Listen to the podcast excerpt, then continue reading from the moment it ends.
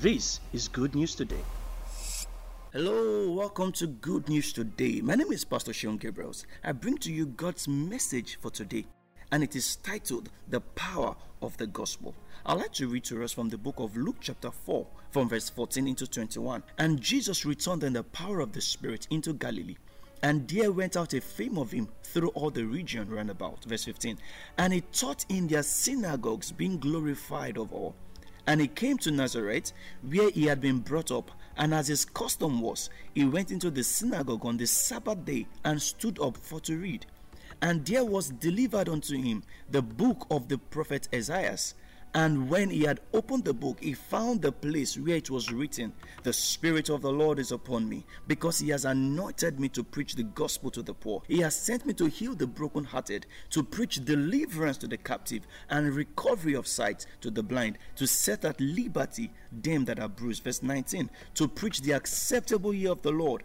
And he closed the book and he gave it again to the minister and sat down and the eyes of all them that were in the synagogue were fastened on him. Verse 21 And he began to say unto them, This day this scripture is fulfilled in your ears, O glory to God. Now, I'd like us to look at a particular portion of emphasis, which is verse 18 into verse 21. And I'd like to read from the New Living Translation. It says, The Spirit of the Lord is upon me. Jesus wasn't praying for the Spirit to be upon him. If we look at our lives today, the scripture has been fulfilled we are not praying for the Spirit to come upon us because it is no longer a promise to us. Rather, it is now a fulfillment of the prophecies of yesteryears. So Jesus says, The Spirit is upon me. So we can also say, The Spirit is upon us. Hallelujah. Now let's go back to Jesus. He says, The Spirit of the Lord is upon me, for He has anointed me to bring good news to the poor. Good news here is another word for the gospel. Now, what is the gospel? Gospel simply means a too good to be true news. It is so good that when you hear it, it is almost unbelievable. Now, that is what the gospel is. It is called Euangelion.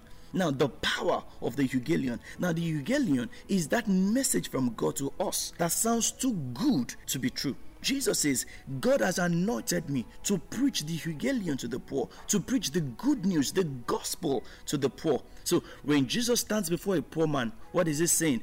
Mr. Poor Man, this is what you see about yourself. But what God sees about you is a wealthy man. The gospel to the poor is that though you are poor today, God has provision for your riches all through your life. The gospel to the poor is that you don't have to be poor. Jesus has made provision for your wealth. The Lord has made provisions for your life. You don't have to be poor again. He has sent me to proclaim that captives will be released.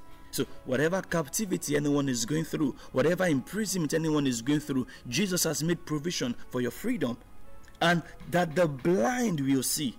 That is also the power of the gospel. That is what the gospel can deliver. The gospel can bring sight to the blind. The gospel can set the oppressed free, whether mentally oppressed, spiritually oppressed, physically oppressed, financially oppressed, whatever the oppression is. Jesus says, The Spirit has anointed me to preach the gospel to the poor. He has anointed me to set the captives free. Look at verse 19 and that the time of the Lord's favor has come. Today is the day of the Lord's favor. So you see, everywhere you go to, you can enjoy the favor of God. You can walk in confidence assurance because the favor of God is directed towards you. Verse 20 says, He rolled up the scroll, handed it back to the attendant, and sat down. And the eyes of everyone were fixed on him because they were surprised. Who is this? Why is he reading from the book of Isaiah? What is he reading about? Why? And he's reading with so much confidence and authority. Then he replied and said, verse 21 Then he began to speak to them. The scripture you have just heard has been fulfilled this day. In other words, today I am the fulfillment of this scripture to you. Likewise to you as well, because the Spirit of the Lord rests upon you. You are also the fulfillment of this scripture to the sons and to the daughters of men. So you carry the gospel with you. It is too good to be true. The gospel does not condemn, the gospel does not make men feel less than human. The gospel does not make you feel worse than you've already felt. Rather, the gospel brings joy to your heart, brings gladness to your heart. The Bible says, This gospel of the kingdom shall be preached in all the earth, and then the end shall come. So, what is the gospel to you today? Though you were a sinner, But God is saying to you today that you are the righteousness of God in Christ Jesus. All you need to do is to accept His righteousness. So, what is God saying to you today? Oh, though you stole yesterday, though you fornicated yesterday, though you committed adultery a minute ago, though you you you you lied, though you slept around with men, though you did bad things, but the Bible says God is not counting your sins against you because he has sent Jesus to come and die in your place. So all you need to do is to receive the good news, the gospel and that is the reason why we bring you this message today. It is called the good news for today. Hallelujah. I'd like you to receive that gospel of Jesus. Receive that message because it is the power of God unto salvation. The Bible says, For I'm not ashamed of the gospel of Christ, for it is the power of God unto salvation. In other words, the gospel of Christ is what brings the power of God to save me, to heal me, to deliver me, to rescue me in whatever predicament you found yourself, the power to come out of that issue, the power to come out of that pit, the power to come out of that problem, the power to come out of that debt, the power to come out of that sickness is in the gospel of Jesus. Once you receive the gospel of Jesus Christ, you have the right to lay claims on all that God has made available for you today. Hallelujah.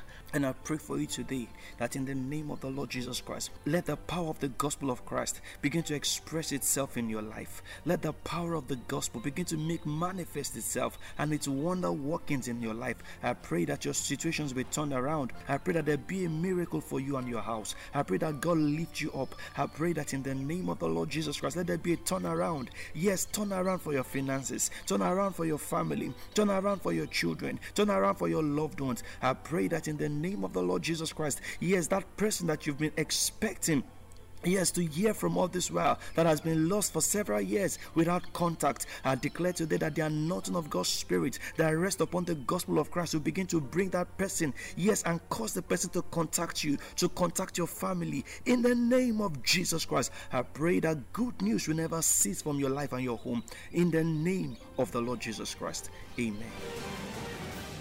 Would you want to make Jesus the Lord of your life?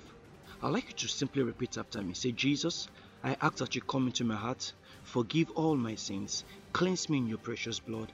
I declare your lordship over my life. With my mouth, I say that I am a child of God. I am born again, I am forgiven, and I am accepted by you, Father. If you've just said that prayer, I would like you to know that God has forgiven your sins and you are specially welcome to the family of the Almighty God. For more information and feedbacks, you can reach us through our phone number on plus 234 7050526999 and also through our email at lightstreamsng at gmail.com. Thank you for joining us today. We hope to see you next time. God bless you.